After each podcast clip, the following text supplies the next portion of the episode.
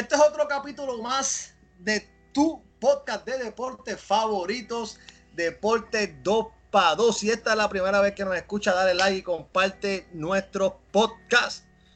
Como siempre, este, en este en el Deporte 2 para 2, estamos juntos siempre los cuatro analistas deportivos, tus cuatro analistas deportivos favoritos, el hombre que más piensa de Think, el hombre controversia, Bouncer, el rompehueso, Velcro y este tu servidor de Sussman, el sargento Sosa. Oye, este es nuestro episodio número 22. Muchachos, ¿cómo se encuentran a esta hora? Cuéntenme, ¿qué está pasando? Dímelo, dímelo, dímelo, Pedrito. Estamos activos, estamos activos en este, el episodio número 22 de Deportes 2 para 2 Podcast.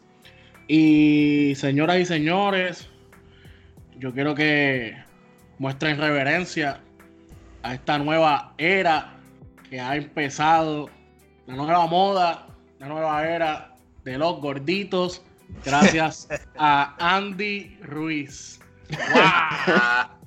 ¡Qué clase de caballo! Ahora sí que yo camino por la calle sin camisa, aunque no sea en la playa. Vamos para adelante, vamos para encima que estamos exóticos. Dime, dime algo de eso, Dime algo de eso que me, va, me, voy a hacer los me voy a hacer los tatuajes de los abdominales como Liu Yang. Vamos para encima. Anda para el cine, te escucha. Eh. Mira, eh, Velcro, ya estás pasando de moda. sí, ya, ya, ya, ya. Ya estoy cambiando, ya estoy cambiando la nevera, estoy cambiando el estilo de vida. Pero mira, yo sé que Tinkel y yo estamos en proceso de. dime algo, dime, dime algo de eso, Gerald. ¿Va a cambiar la proteína por, la grasa, por el cerdo? Cuéntame. Gente, antes de saludarlo, esto está chévere porque es que Julito, eh, como ustedes saben, ha venido tantas y tantas y tantas veces a mi casa. Él me relaja que yo como mucha granola, mucha fruta. ¿Sabes qué? Ahora voy a desayunar un tejano doble, voy a almorzar una batida con muchas bimbos adentro y voy a dejar de correr por las tardes. Así me hago campeón mundial. Qué duro, qué duro. Los este, estamos de moda. Saludos a todos, saludos a todos. Buenos días, buenas tardes, buenas noches a todos los que nos escuchan. Nuevamente, gracias por una vez más sintonizarnos aquí de Tinker para todos ustedes. Muchas gracias por todo. Y nada, Julito, Bouncer, Sargento, Velcro, aquí yo creo que todo el mundo está un poquito anonadado con lo que pasó hace unos pocos días, hace un fin de semana, donde Andy Ruiz, ese boxeador peso completo, 29 años, le arrebata tres coronas de, el, eh, de los pesos pesados al gran favorito, al que le dañó las apuestas a todas Las Vegas, Anthony Joshua, ese pasado invicto que tenía 22 ganadas, tenía 20 y pico de knockout, creo que eran 21 knockouts, y a la vez le, le, dañó la, futura pelea que estaban esperando contra Deontay Wilder, Wilder, como se pronuncia. Ese, ese fue el offset más grande. Yo creo que Puerto Rico entero y el mundo entero se ha virado con los famosos memes. de verdad que me he reído, eh, me han hecho la semana con, con, con todas esas ocurrencias, de verdad, como dice Dímelo, dímelo. Te pregunto, ¿ese offset fue más grande que el de Buster Douglas a Mike Tyson? Mira, yo pienso que. Yo pensaría que. que no. Porque pues Tyson ya tenía un nombre más grande que Joshua hasta ese momento. Obviamente eso es debatible. Esto es una opinión mía. Eso no es un dato. Yo pensaría que no. Todo el mundo pensaba que, Tyson, que Tyson eh, iba a ganar. Eh, donde sí hay una gran diferencia aquí es que Buster Douglas no tenía el, físico que tenía Andy Ruiz. Y obviamente, pues si nos vamos a eso, y no quiero ser despectivo, pero obviamente nadie, nadie se esperaba esto. El gran Stephen A. Smith mencionó hace muy poco que Butterbean le ganó a, a Anthony Joshua en unos pasados fines de semana. Y yo creo que eso fue lo que pasó. el que recuerda a Butterbean, de verdad, tienen que buscar. Eh, si eres, si eres millennial, eh, como dice nuestro amigo G. Padilla del filtro, empanadillero o algo así, no te vas a acordar de Butterbean. Así que te lo dejo de tarea, vete a YouTube, vete a Google y búscate quién era Butterbean. Oye, ese gordito peso pesado, tremendo, peso pesado y, y oye, manos bien pesadas. Y si veías, y si veías en TV, él salió en Jackass y le metió un, un gancho a Johnny Nosby y, lo mandó a Pekín. Oye, oye, Vectro, y si te vas más para la edad de, de, de, del Tinkel y mía, que estamos ahí casi, estamos jóvenes todavía, este, la película de Popeye, no sé si ustedes la vieron. Popeye. No, no, no. no. yo, vi Popeye, pero oye, Popeye salió antes que yo naciera, Pedro, así que. No, antes que nosotros. sí, pero obviamente. grabada. Sí, sí, no, la, la vimos, la vimos, la vimos. Hay cassette. Sí, mira. Pero quién era, pero quién era Borelvin en Popeye. Este. no entendí. Él salió en la película, él salió en la película. Ah, él salió, él salió. Pero él salió como Borelvin o salió como un ah, personaje. no, como un boceador también así, cogió a Popeye y después Popeye se levantó y le dio una chiva. Ah, después, de meterse, después, después de meterse la hierba. Digo, no, no, espinaca, no, no, no, la espinaca, la espinaca, se la metió con, Bluto, con Bluto, cuando peleó con Bluto. Véanla, ah, véanla, véanla. Ah, lo que hizo fue Está brutal, ustedes nunca, se, ustedes nunca se fijaron eso, que es verdad, él se metía la espinaca por la pipa. Oye, ¿verdad? Es un mensaje. Ok, continuamos, continuamos con el podcast. la verdad que me hicieron reír porque de verdad que nunca, nunca me había puesto a pensar en eso, la inocencia de un niño, así que wow. Infancia dañada. Infancia 101. sí, me dañaron todo el pensamiento que tenía de Popeye. Mira, resumiendo otra vez para volver aquí al capítulo, porque de verdad que me han hecho, me ha puesto aquí, ay Dios mío, señor amado. Mira, Andy Ruiz le arrebató la corona del OMB de la Organización Mundial de Boxeo, de la Federación Internacional de Boxeo FIB, de la Asociación Mundial de Boxeo AMB. Y obviamente dejó a Anthony sin correa. Ese fue un upset bien grande. Eh, definitivamente nadie se lo esperaba. Yo pienso que le dañó obviamente los planes que habían. Eh, si recuerdan, una pelea antes ya ambos boxeadores, tanto y Wilder como como Anthony Joshua ya habían dicho definitivamente que esa pelea por fin iba a ir. Eh, Deontay decía que Anthony lo estaba oyendo desde hace tiempo y nada, eh, se habían hecho los planes como asumiendo que ya Ruiz era, era ese, ese rival que, ya iba a ser derrotado. Recordemos también un factor muy importante, Andy Ruiz no era el, oponente original de, de Anthony y oye, más aún esto, esto ha sido un, revés que, definitivamente Anthony Joshua no se esperaba. Eh, ahora queda campeón de esas tres divisiones, de esas tres eh, organizaciones, Andy, y queda Dianta y de campeón del, del CMB. Así que nada, ya están diciendo que, que supuestamente viene una revancha por ahí y demás, lo cual yo lo veo un poco injusto. Yo entiendo que Andy Ruiz debería pelear con Dianta y que es el otro campeón, pero así son las cosas del boxeo y nada, yo creo que Anthony obviamente era el campeón y pues también se, merecería esa, esa revancha. Así que ese es just my two cents. Yendo un poquito más a lo técnico, yo pienso que yo no voy a ser injusto con Andy Ruiz. Eh, como he escuchado muchos comentarios por ahí, yo creo que el hombre se preparó, yo creo que Anthony Joshua mentalmente no estaba ahí, se creía Superman, se, creía Popeye después de la espinaca y entiendo que, no sé, o por la pipa o por la boca o como sea. Se preparó, pero, pero mentalmente, ¿verdad? Eh, no sé, yo entiendo que él no, él no estaba, exacto, no, no, estaba... qué caballo, qué caballo, el pana, qué caballo. No, pero la condición de ese hombre estaba muy, oye, el tipo se, para mí se preparó muy bien, a lo mejor su físico no lo ayudaba, pero le peleó toda la pelea a él, literalmente. ¿sabes? La condición se veía dentro del ring. Y yo pienso que Anthony, Anthony, la parte mental no estuvo ahí. Obviamente sabemos todos el físico de Anthony Joshua, el poder que tenía en su cuerpo, en sus manos.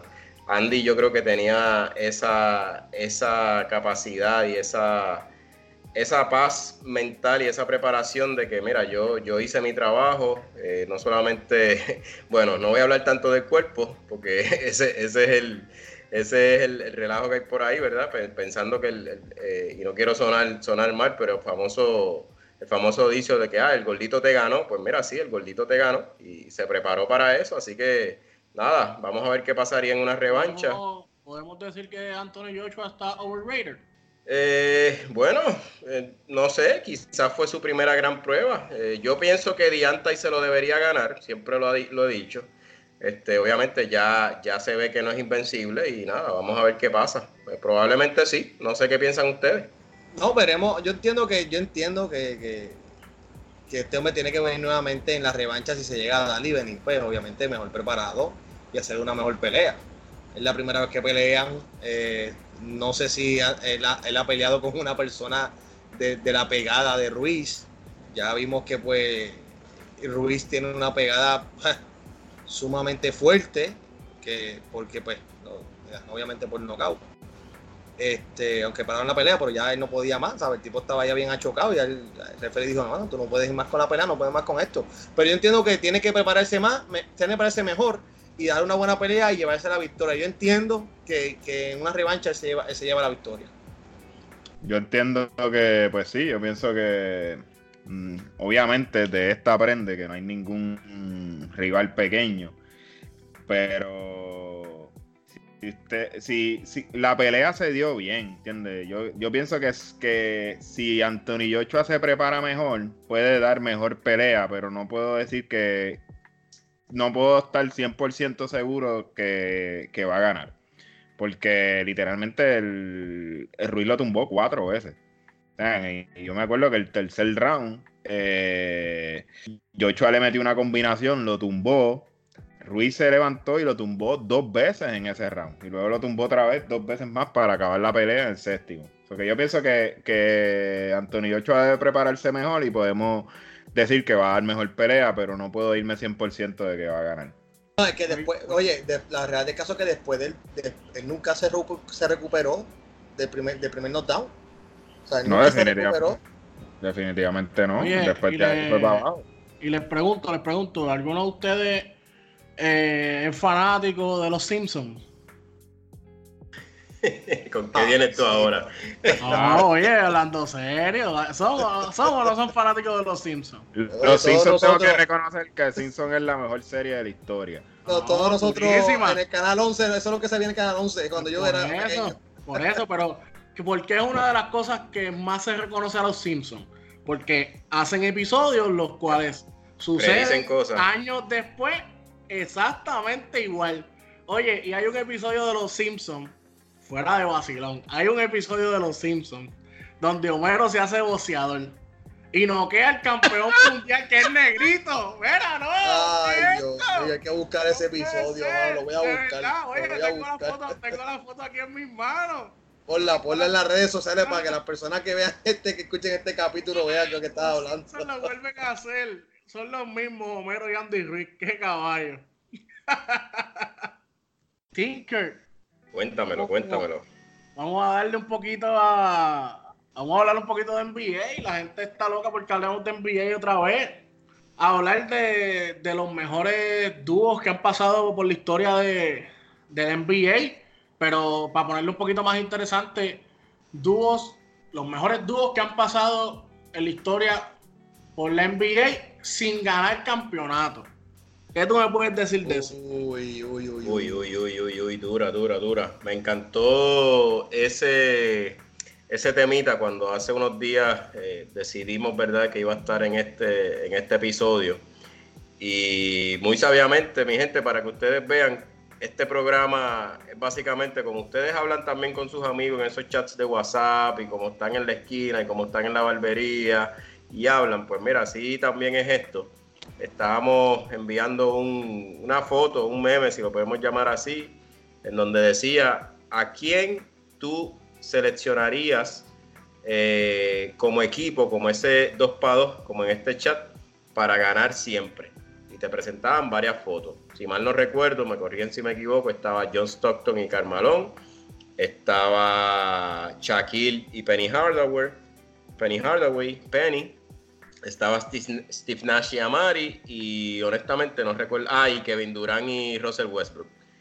Y nada, así surgió esto y ahí empezó el tema. Luego un poquito más adelante, palabras sabias de mi hermano Velcro, eh, menciona, ¿sabes qué? No vamos a hacerlo tan fácil para la gente como el, tema este de cuál es el mejor dúo de la historia. Yo creo que muchos aquí diríamos que sería Scottie Pippen y Michael Jordan otros dirán, qué sé yo, Magic Johnson y Hakim, pero toda esa gente qué sé yo, Dwayne Wade, LeBron James, toda esa gente ganó campeonato. Así que vamos a ponérselo un poquito más difícil y vamos a decir cuál es ese mejor dúo de la historia en la National Basketball Association sin campeonato.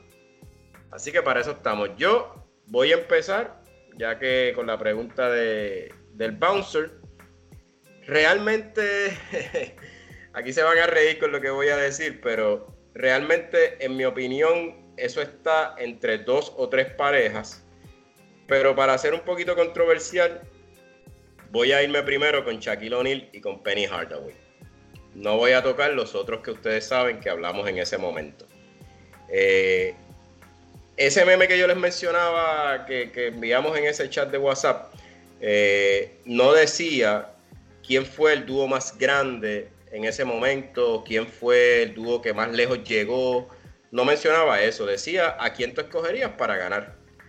Eh, o sea que asumiendo que Penny Hardaway estuviera libre de lesiones y asumiendo que Shaquille, en ese caso era en Orlando, Shaquille draftió en el 92, eh, ponle que los mejores años de, Shaquille pues fueron casi todos, ¿verdad? Menos al final, pero asumiendo que los dos estaban en su pick, yo diría que Shaquille O'Neal y Penny Hardaway. ¿Por qué? Mira, Shaquille O'Neal y yo creo que eso es indiscutible para muchas personas, y volvemos a lo mismo, es una opinión. Yo pienso que es el centro más dominante que ha dado la, historia, o sea, el, centro más dominante que ha dado la liga, probablemente el centro más dominante en todas las ligas del mundo, en todos los seres humanos que han pisado el centro de una cancha de baloncesto. El mejor eh, ever, el mejor ever. Yo no necesariamente estoy diciendo que es el mejor centro ever, ¿verdad? Yo creo que eso también es debatible. Tenemos un Karim, tenemos un Hakim Olajuwon, tenemos mucha gente, pero sí definitivamente Shaquille es uno de los mejores ever. La manera en que Shaquille dominaba y a pesar de, medir lo que medía, que si mal no recuerdo eran 7-2, por ahí decía 7-1, pero eran casi 7-2, la manera en que él meneaba su cuerpo, la agilidad de Shaquille O'Neal, cómo él dominaba a la gente, literal, y a pesar de todo el movimiento del balón, muchas cosas que no eran tan típicas para un centro, eh, para mí era impresionante. Y Penny Hardaway, muchos me han escuchado hablar de él en muchos momentos, lamentablemente Penny, muchos no, mucha gente quizás vamos a decir de 28 años para acá, más o menos, no necesariamente eh, llegaron a ver a, un Penny Hardaway sano. Para mí Penny Hardaway, y lo digo sin temor a equivocarme, para mí, si se hubiera quedado sin lesiones, probablemente estuviéramos hablando de un top 10, top 12, no más de un top 15. Y esa es mi opinión, la opinión de el Tinker. Penny Hardaway era un animal en cancha. Era sangre fría.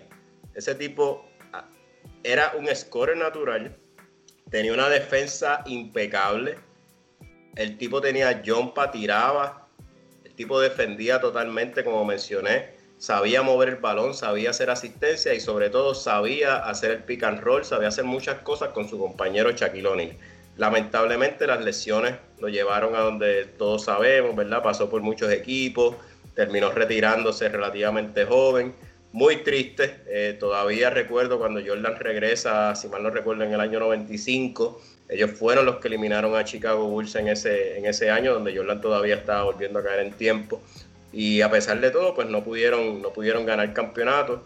Jugaron en esas finales después contra, eh, ahora no, no, recuerdo si fue en el 94 o en el 95, pero una de ellas... ellos, llegaron a la, ellos llegaron a la final.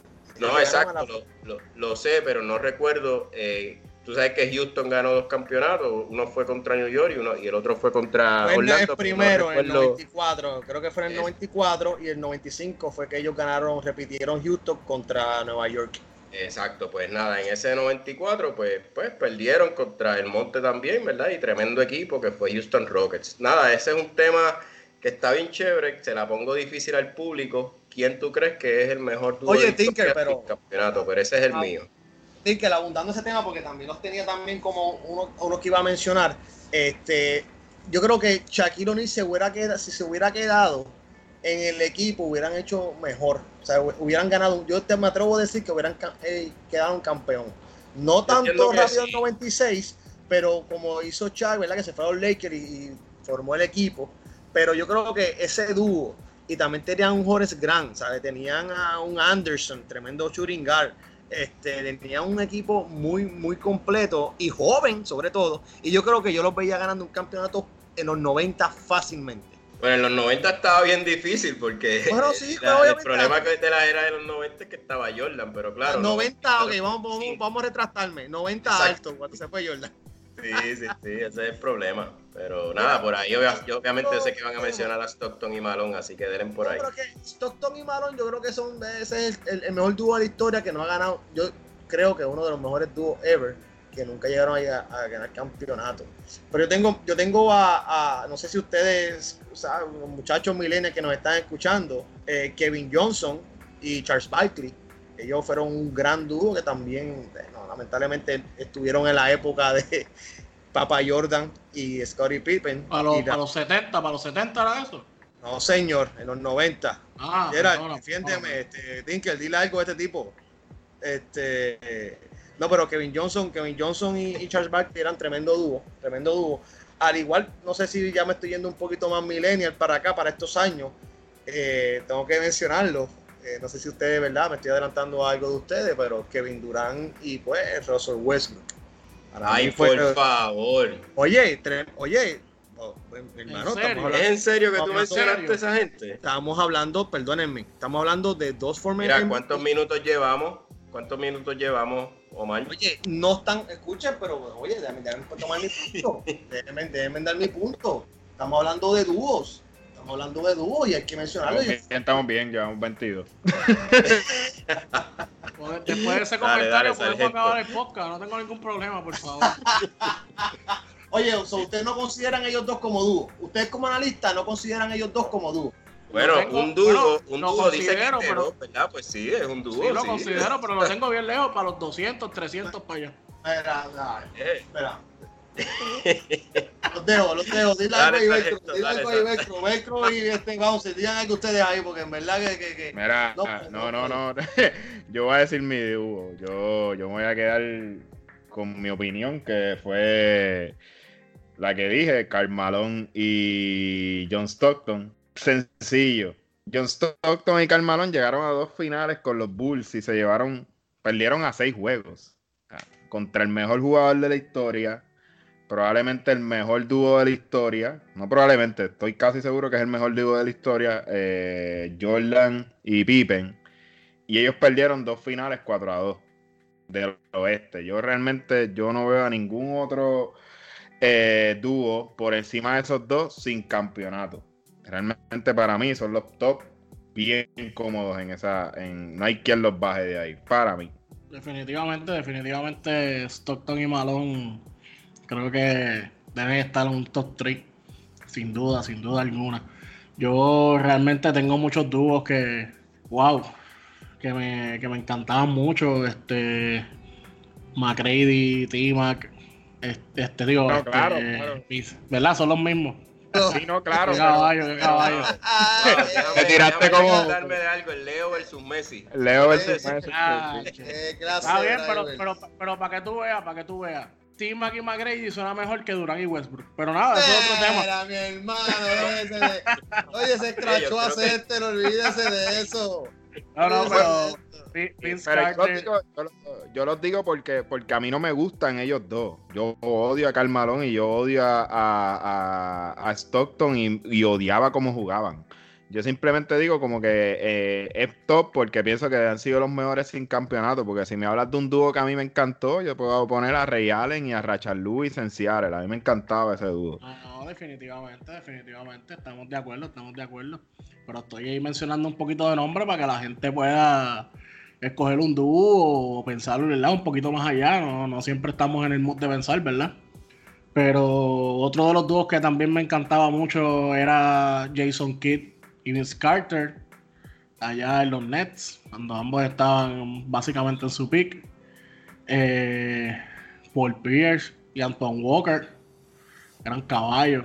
Este, me gustaba mucho Tim Hardaway y Alonso Morning, de mi equipito, de los Miami Heats. Eh, pero sin duda, sin duda, creo que de todo yo, yo me iría con, con Steve Snatch y Amar Stoudemire. Yo creo que Uh, dúo. Ese dúo, ese dúo, ese dúo causó mucho, mucho, mucho problema. eh, mucho impacto en la NBA. ¿Verdad que nunca llegaron a ganar? Se, se toparon este, con equipos duros. Pero de verdad, de verdad, ese dúo dio mucho de qué hablar. Otro dúo que me encantó también, pero ya pues obviamente quizás uno de ellos ya no estaba en su pick como jugador, Iverson y Melo. Wow. Yo pensé que ese equipo iba a llegar. Ellos llegaron a ser dúo. Sí, Sí, Nacho, cuando estaban en Iverson- Denver. Yo lo sé, pero Denver. era que estaban peleando por quién tiraba el balón. No, no. Sí, en no, verdad, pero- ellos, ellos, ellos jugaban bien. Ellos jugaron bien. Ese primer año ellos llegaron a playoffs. Es que todos los que hemos mencionado llegaron a playoffs para que no ganaron. ¿Sabes? Pero para mí, a mí no me gustó ese dúo. Personalmente a mí no me gustó. Era, obviamente era un dúo por los nombres que tenían, pero a mí personalmente no. Estoy como, como Velcro, con Carmalón y, eh, y- y Stockton. Pero ese dúo como que nunca para mí macho, por cómo era el estilo de juego de cada uno. Sí, sí. Más o menos de acuerdo pero- en eso. No sé si Pero- mencionaron ahí a Gary Payton y a, y a Sean lo mencionaron, ¿verdad? Creo que, que lo mencionó por ahí. No, este, tú, No, tú, yo creo. uno de los que de los que había que mencionar, obviamente. Oye, ellos oye, jugaron eh, contra, contra los Bulls también. El problema es ese, que les tocó contra Jordan y Pippen. Entonces, pero fue tremendo equipo. Lo mismo le pasó, por ejemplo, a, a Ewing y John Starks. A mí me Uh. gustaba mucho. ¿Y sabes sabes qué otro, sabes qué otro dueto es dura? Isaiah Thomas y Joe Dumars. Bueno, pero Wow. ellos ganaron. No, ellos Sí. ganaron. Está ellos bien, ganaron. pero, pero qué dolor de cabeza. Sí, no, eran. eh, eh, No eran ellos, era el equipo completo, La muchachos. Qué dolor defensa. de todo. cabeza. Todo, todo, todo. Otro equipito tremendo que se formó con un dúo que ellos como tal no llegaron a ganar campeonato.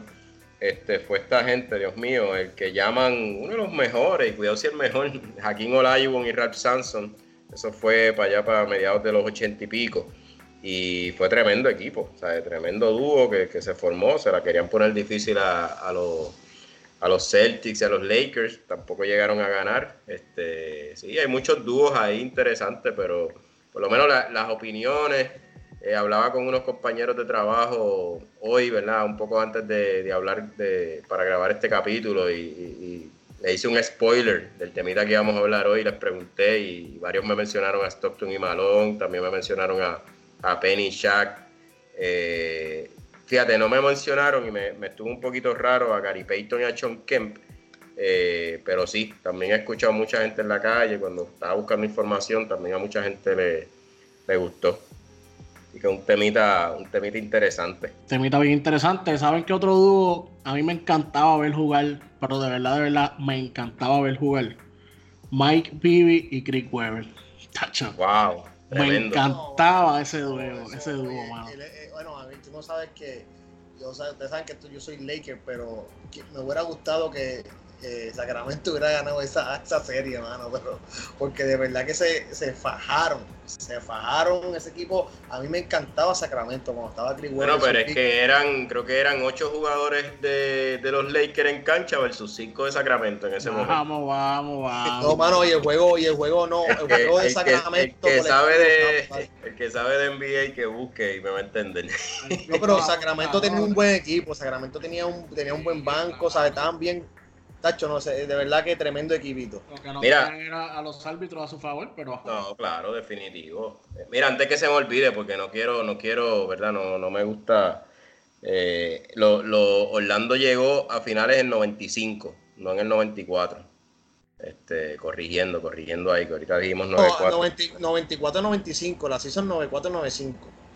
Por eso, por eso. Exacto. Pero- 94, me gusta aclararlo para el público. Era cuando, cuando Jordan estaba jugando béisbol. sí. Estaba No, cuando, él se fue, cuando se fue a descansar a jugar béisbol. Sí, porque acuérdate que cuando él, cuando él vuelve, ellos los eliminan en las semifinales. Y, y ahí entonces pasan a más adelante y nada, obviamente lo- los eliminó Houston después, en las finales. Houston Pero- los barrió. O sea, Houston Exacto. lo- lo- lo- Trasero le dieron. No, Ah, ese equipo de Houston era, estaba imposible también. Equipo No, es que también Olajuwon cogió a Chaka ahí, muchachos. Lo, lo- Pero es- montando, después se montó con Charles, con Charles Barkley, tenían a Clyde Drexler también y ahí fue que no ganaron. No sé no, si es que, mano, ahí, ahí yo no, ahí yo no, yo no le doy esa porque ya Charles Barkley estaba en sus últimas temporadas, ya estaban viejos ya prácticamente. Eh, también estaba este tipo, este Scottie Pippen, y estaban ya como que ya en sus últimas, tirando sus últimos cartuchos. Este, yo iba a mencionarlo, pero dije no, no voy a mencionarlo porque Benito me va a bullear esta gente aquí. ¿Quién? O la Iwan cuando estuvo la Iwan, de hecho estuvo la Iwan, estuvo Scottie Pippen y estuvo Charles Barkley. No, y no le pasó a los Lakers después con Carmalón y con toda esa gente, pero si yo, no, si, yo no, si yo no me equivoco, Scottie Pippen llegó a jugar en los Blazers con, sí. con Rachihuala, ¿verdad? Sí, sí, sí. Y todavía estaba a caballo. hablando, hablando de eso, ya que estamos hablando de dúo, ¿qué dúos ustedes creen que han sido como que los más reguleros? Como que tú dices, qué sé yo, Jermaine O'Neal y Ron Artés. O no, ni Jermaine O'Neal, Stephen Jackson y Ron Artés. O qué sé yo, este. No, bueno, que bueno, para más decirte que si Drake hubiera existido para los tiempos que estaba esa gente jugando, no se sentaría en ese espacio de, la cancha. No, no. Oye, ¿cómo se llama el de, el de Nueva York? Larry Johnson. No, el fanático, el fanático de Nueva York, Dios mío, el que es productor. Ah, Spike Lee. Spike, Lee. Spike Lee cuando, cuando, cuando se sentaba de frente que los jugadores le caían arriba a él, chacho. No, y ahora lo respetan porque está viejo, pero antes lo, lo, empujaban y todo. No, Pippen, Pippen lo insultaba y Reggie Miller también, que le cogió, le sacó el juego del buche. y después le hacía el choke sign, como que ahorcate. Oye, en esa, en, en, esa, en esa línea, para allá, ¿verdad? Sé que nos quedan unos minutos adicionales para entretener a ese público. ¿Cuál entonces ustedes creen, muchachos, pensando yo acá, que es el dúo más overrated de todos los tiempos. Durán no con eso. Pero Pedro dijo que Pedro dijo que era uno de los mejores sin campeonato. Oye, pero te voy, ok, para, para, para, pero Gerard, no te vayas tan, oye, es un equipo que promete, es unos jugadores que prometían campeonato por la, oye, por, por los jugadores que son. Pero lo que pasa es que no funcionaron, no funcionaron juntos como han pasado con todo lo que mencionamos antes. Lo que pasa es que Westbrook cuando estaba con Durán era muy lo, era mucho más loquito de lo que es ahora. Definitivamente. Quería llevar todo el tiempo el balón. No había IQ. Bueno, ahora mismo no hay. Yo no le voy a echar la culpa a Durán, definitivamente no. Eh, pero, ¿quiénes ustedes piensan? Fuera de esos dos. Realmente, ya que lo realmente sí podemos echarle la culpa a Durán, pero apostaremos aquí todo, todo el episodio. Sí, sí, es debatible. Pero ¿quién, ¿quiénes ustedes piensan fuera de Russell Westbrook y Durant? Yatre, que over, overrated, eso es, eso es fuerte, mano. De Yatre. ¿Qué tú me dices, Velcro o, o, Bouncer? Steve Francis y Yao Ming. Mm, es que ellos no estaban. Oye, oye, no mencionamos a Yao Ming, a McGrady. Sí, lo pensé, lo pensé. Yatre, Dios mío. Caballos, caballos esos dos. Eso, esos también son una buena pareja para decir ahora mismo porque nunca llegaron a nada. Bueno, realmente todos los que mencionamos, ninguno llegó a nada, pero de ellos se esperaba quizás mucho más de, de, lo, de lo que hicieron, de lo que pudieron haber hecho. Pero realmente yo, yo no veo yo no veo tan overrated a, a Westbrook y a Durán. Yo realmente los veo como que pues no llegaron a mucho. Ellos, ellos llegaron a una final siendo chamaquitos y Harden literalmente desapareció en esa final y ellos llegaron con el monte de Miami y perdieron 4 a 1. Porque no, no, en verdad no, no, no, no les puedo tirar muchos a ellos. Oye, cambiando, cambiando overrated, yo diría el equipo más overrated, ahí tengo que mencionar a los Lakers cuando calmaron Gary Payton. ¿Ahora con LeBron? No, no, oye, no, ah. no, no, jamás en la vida, coño, tú sabes de baloncesto, jamás en la vida ese equipo está overrated. Come on, man. Quizás, quizás para mí sí. para mí sí. para mí sí, pero bro, no, no, no, no, no. Pero definitivamente tenemos que mencionar el equipo de los Lakers cuando se fue Carmalón, este y, Gary Payton tenían un equipazo, aunque estaban obviamente en sus últimos años, eh, estaban bastante viejos, pero era súper overrated. Eh, todo el mundo tenían favoritos. y ese pero esa pregunta que, hizo Jerry con el, con el do overrated me tiene botando humo aquí. Esa pregunta está bien difícil, o sea, como que no puedo decir nada porque es que dijimos por Westbrook y, Durán, pero realmente yo, yo en mi opinión no les puedo poner como overrated porque ellos llegaron a, siendo nenes a la final y, contra ese trabuco de Miami.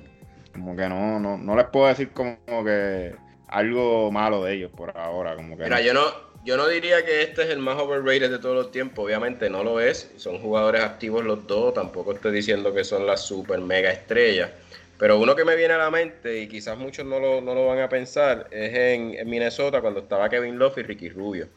Yo pienso que, que es uno, obviamente tú estás hablando de Ricky Rubio, un nene eh, que estaba matando la FIBA con, con 16, 17 años, eh, español, ¿verdad? Con tanta fanática, obviamente allá en España, en Europa. Eh, pisa la NBA, todos los ojos estaban en su, hacia, mirando hacia él y obviamente lo unen con el, con el double double king, eh, Kevin Love, eh, que obviamente pues cae en ese tiempo en, por primera vez en, en, el, en el All-Star Game y demás. Y, pienso que aunque no los considero y no los consideraré nunca superestrellas a ninguno de los dos, eh, pienso que por las circunstancias que pasaron, creo que le pedimos de más. Y eso es lo que yo quizás puedo definir como un overrated. Y, definitivamente, pues, pues obviamente no llegaron a nada. Sabemos todas las lesiones de ambos en muchos momentos y, nada, un poquito triste, pero para, para mí es un dúo overrated porque realmente esperábamos demasiado más de ellos y lamentablemente nunca se dio. Exacto, como cuando, como cuando esperamos de Kobe y Dwight Howard. ¿Quién es Dwight Howard? ¿Quién es Dwight Howard? Por eso mismo. Ah. Por eso mismo es que ahora mismo lo estamos mencionando. Estaba, overrated. Estaba, Howard, man. No, no, Howard no estaba overrated. No. Howard mira, para mí Howard está overrated desde que ganó la competencia de donkeo y nunca la donkeó. Busquen el video de Superman y me van a entender. ¿Cómo se le solamente lo podía hacer el hombre que más piensa de Tinker. Lo que pasa es que yo pienso también Howard, yo no, Howard, Howard yo lo tengo que reconocer que para el tiempo que Howard estuvo sano, era un nene también, es otro chamaco que vino súper joven a, al NBA, perdón. Y realmente él no tenía competencia. Él jugó en una era que realmente los centros estaban en escasez. Yo no estoy diciendo que el tipo era malo, porque estoy casi seguro que él sano juega ahora y mata como quiera. Pero, pero sí, realmente tuvo problemas de lesiones y pues no sé, yo, no lo, yo, yo Howard no lo ponía, yo no lo, tampoco lo pongo como overrated. Él logró lo que, lo que, lo que pudo y llegó a una final contra los Lakers. So, no está mal. Acá, un dúo overrated, podemos decir Carmelo Anthony Amar Stoudemire. Sí, yo pensé que se esperaba mucho en los Knicks y no llegaron. Oye, no, y, y tenía un buen equipo, y tenía un buen equipo, ahí no había excusa. Bueno, ahí esa gente tenía a Jason Kidd, tenía a Mike Bibby, tenían a, Mari, tenían a J.R. Smith, tenían a Carmelo, tenían a Mari, a un montón, un trabuco. Eso sí que montaron un trabuco y vos están los paseaba. Pero tristemente, y ahí pues entramos un poquito más al análisis. Eh, ustedes saben que, que, Carmelo Anthony, yo creo que a todo Boricua nos sentimos súper orgullosos de él y es una persona que, eh, según mencionábamos en el capítulo anterior, que creo que fue mi hermano Velcro, que, mencionó que es una persona que siempre está ayudando, que siempre tiene el compromiso de, arreglar canchas en todo, alrededor de todo Puerto Rico. Eh, eso, sacando eso aparte, lamentablemente sí sabemos todos que Carmelo Anthony, como que yo no sé, él tiene algo que, que no encaja, no encaja en los equipos y por más que meta la bola, no, no los hace ganar, lamentablemente. Entonces, tú haces un mega contrato en Nueva York como lo hiciste con Amari, lamentablemente pues sabemos que Amari pues siempre ha sufrido de, muchas lesiones y demás, eh, pero con todo y eso, sea, tenías un tremendo dúo y no solamente un dúo con Amari, sino que tenías un tremendo eh, cuadro, tenías un trabuco como menciona Sargento y nada, no llegaron a nada, lo mismo pasó en Houston, lo mismo pasó en Denver cuando estaba con, con, con el gran Allen Iverson, inclusive no mencionamos ese dúo, probablemente, bueno, sí lo mencionaron ahorita, pero probablemente ese también es un overrated. Y yo no le estoy quitando méritos al gran Allen Iverson, que a mí me fascina como jugador. Pero lamentablemente nunca llegaban a nada, o sea, a nada mayor allá. Y, nada, es bien triste, pero Carmelo lamentablemente es de esos jugadores que, que por más que tenga números, no hace ganar a su equipo más allá, no le trae campeonato. Muy probable se va a retirar sin campeonato. Ahora mismo muy triste, pero ningún equipo le ha dado la, le ha dado la oportunidad. Así que vamos a ver qué pasa con, su carrera. Pero nada, tremendo comentario ese de, de, Carmelo, traerlo aquí a coalición. Hay mucho, hay mucho que pensar, de verdad que nos pusiste a pensar ahí, Tinker. Sacaste los dotes de pensador ahí. a pasear. súper, súper. Y ven acá, quería comentarles a ustedes. Hace, en estos días, salió un reportaje de Bleacher Reports en donde una persona llegada. Ahí va, ahí va, ay Dios. Hay que hacerlo, hay que hacerlo, sargento, hay que hacerlo. Una persona llegada a LeBron James declaró que, según LeBron James, si los Lakers no hacen movimientos grandes y montan un buen equipo para el señor LeBron James, él tomaría acción y se iría de los Lakers. ¿Qué ustedes creen de eso?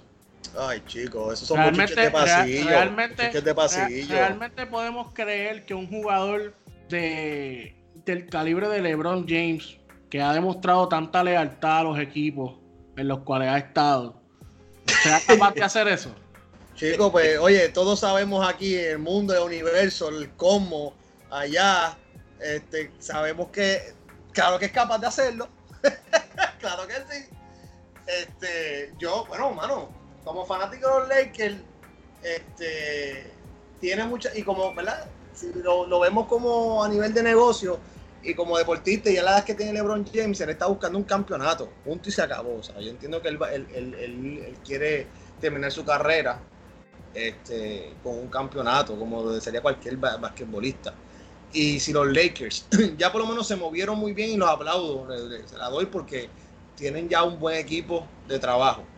Tienen un buen dirigente, tienen unos asistentes súper brutales. yo entiendo que ellos ya están haciendo los movimientos para hacer este, ajustes en su sistema de juego.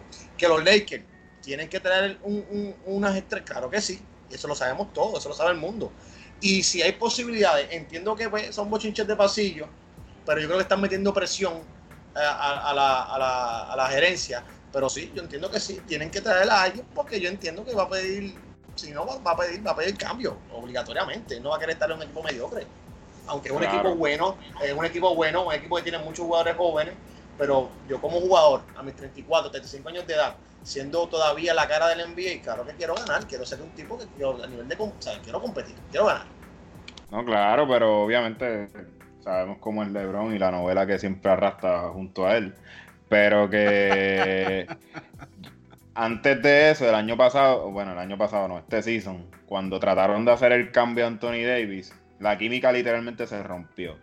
Probablemente LeBron tuvo culpa de eso, porque moviendo eh, haciendo el pushing que él siempre hace para que busquen jugadores y toda la cosa. Inclusive salieron rumores de que los Lakers hasta pensaron cambiar a LeBron el año, el season pasado, cuando estaban en el deadline y todo eso, porque pues obviamente cambias a LeBron a cara del draft, eh, que el draft viene ya mismo, puedes obtener un pick súper alto y pues ya sabemos que los primeros tres picks de, de que vienen por ahí el año que viene van a ser literalmente estrellas sí o sí. que, no sé, la gente se está moviendo, los bochinches, las redes, nosotros nos entretenemos con, estas noticias, pero hay muchas noticias ahí que están sonando. Yo pienso que ellos están empezando desde cero porque, como el sargento dijo, ya trajeron buen, un buen staff.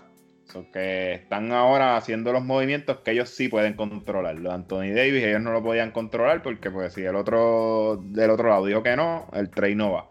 Pero por lo menos si ellos se mueven y traen un buen equipo de trabajo, hacen un, tratan de crear la química, la química otra vez en ese equipo, yo pienso que, tienen break de que del año que viene entrar a playoffs y ser alguna potencia ahí a vencer. Mira, yo, yo, es que de Lebron realmente con este tipo de cosas a mí me molesta tanto, pero nada, o sea, yo pienso que sí, él, va a buscar un campeonato, es, lo que obviamente todo jugador de NBA y de cualquier liga, de cualquier deporte es lo que quiere, en un equipo, eh, en, un deporte de equipo, obviamente, y un deporte de equipo, dada la redundancia, tú no, tú no estás solo, o sea, tú dependes de diferentes piezas y demás. Ahora bien, eh, que él a, los 34, casi 35 años, eh, y bueno, yo no lo he visto a él diciéndolo, pero si dicen que, la fuente es verídica, es, tiene credibilidad, pues, pues amén, pues vamos a creerlo. Eh, si él a esta edad está realmente pensando todavía en cambiarse de equipo cuando llegó probablemente al equipo junto con Boston y junto con Nueva York y junto con obviamente los Lakers. Probablemente lo que es la cara de la NBA en cuestión del dinero, del mercadeo, de, todo, toda la mercadotecnia que se mueve en ese, en ese equipo. Y, está con la famosa niñería de, de, quererse montar, pues para mí, pues como que sigo perdiendo el respeto de su legado. Lo digo sin que me quede nada por dentro yo creo que él está en todo su derecho, ¿verdad? Esto es mi opinión y no porque sea mi opinión es lo que está bien, o sea, eso lo estoy diciendo yo. Pero como que no sé, a esta edad como que, mano, está bien, obviamente, tráeme piezas, vamos a hacer este equipo más competitivo, pero que, empiece con, la lloradera esta de que si no, si no me traen esto, si no me traen un, monte o, o varias estrellas para yo asegurar un campeonato, me voy, como que no sé. Inclusive, Pedro mencionó el sargento que, básicamente todavía sigue siendo la cara de la NBA. Eh, sí eso ha cambiado un poquito, obviamente ya no está al mismo nivel, pero sí estoy de acuerdo con Sargento, yo creo que sí es cierto, todavía sabemos cómo han bajado los, ratings de los playoffs en este año, a pesar de los buenos que se han dado, y eso es porque el mismo Lebron no está ahí, o sea, eso se sabe, y eso hay que agradecérselo a Lebron, y eso es así, pero como que no sé, o sea, yo pienso que que sí, yo pensaría que sí es cierto, conociendo a Lebron, yo creo que es posible que él sí se vaya, sí que tiene que tener mucho cuidado porque el cuerpo pasa factura y pues se sabe que después de la lesión de la ingle, pues no necesariamente, ¿verdad? Ha estado en las mismas condiciones físicas, así que nada, que decidan lo que decidan, pero esa, esa famosa lloradera de que me voy y demás, a mí por lo menos no, no me gusta. Así que espero que terminen esta famosa novela de los Lakers. De verdad que esto ha sido una comedia este año. Sargento, Sargento, Mira, este. Nada, para que vayas alistando la maleta y eso por si acaso. No, tú sabes que soy Lakers. Eso ¿Te vas a cambiar de equipo? No, nega, yo soy Lakers. No, no, estás equivocado. Usted está equivocado. Usted, usted más que nadie sabe que yo soy Lakers de corazón. Está apretado, Pedrito. Pero sabes que, oye, y si es cierto y si se va, señores, tal vez salimos mejor. Tal vez los Lakers salen mejor. Teniendo unos buenos jugadores, trayendo otros jugadores más jóvenes y que puedan llevar ese equipo a otro nivel en algún momento dado. Pero tuvieron, mejor récord sin él, ¿verdad? Eh, señoras y señores, este, este podcast va a terminar. Gracias, gracias por apoyarnos, gracias por estar aquí sintonizando episodio tras episodio. Recuerda que te habla el sargento, Bouncer, Velcro y The Tinker. Llévatelo, Bouncer, no quiero hablarte. Oye, si nos quieres seguir, síguenos en Instagram, en Twitter, en Facebook y en YouTube como Deportes 2 para 2 Podcast. Nos puedes buscar en Radio Public, Spotify, en Apple Podcast. En Apple Podcast nos da rating y nos comenta, que eso ayuda un montón. Eh, en Google también, en Podbean y en el radio de tu mamá. Oye, dale share, por favor, denle share, escúchanos, danos, denos nuestros comentarios, puedes tirarnos por DM Ahí están los muchachos siempre pendientes a eso y, gracias, gracias por el apoyo durante estos 22 capítulos. Llévatelo, sargento, la maleta.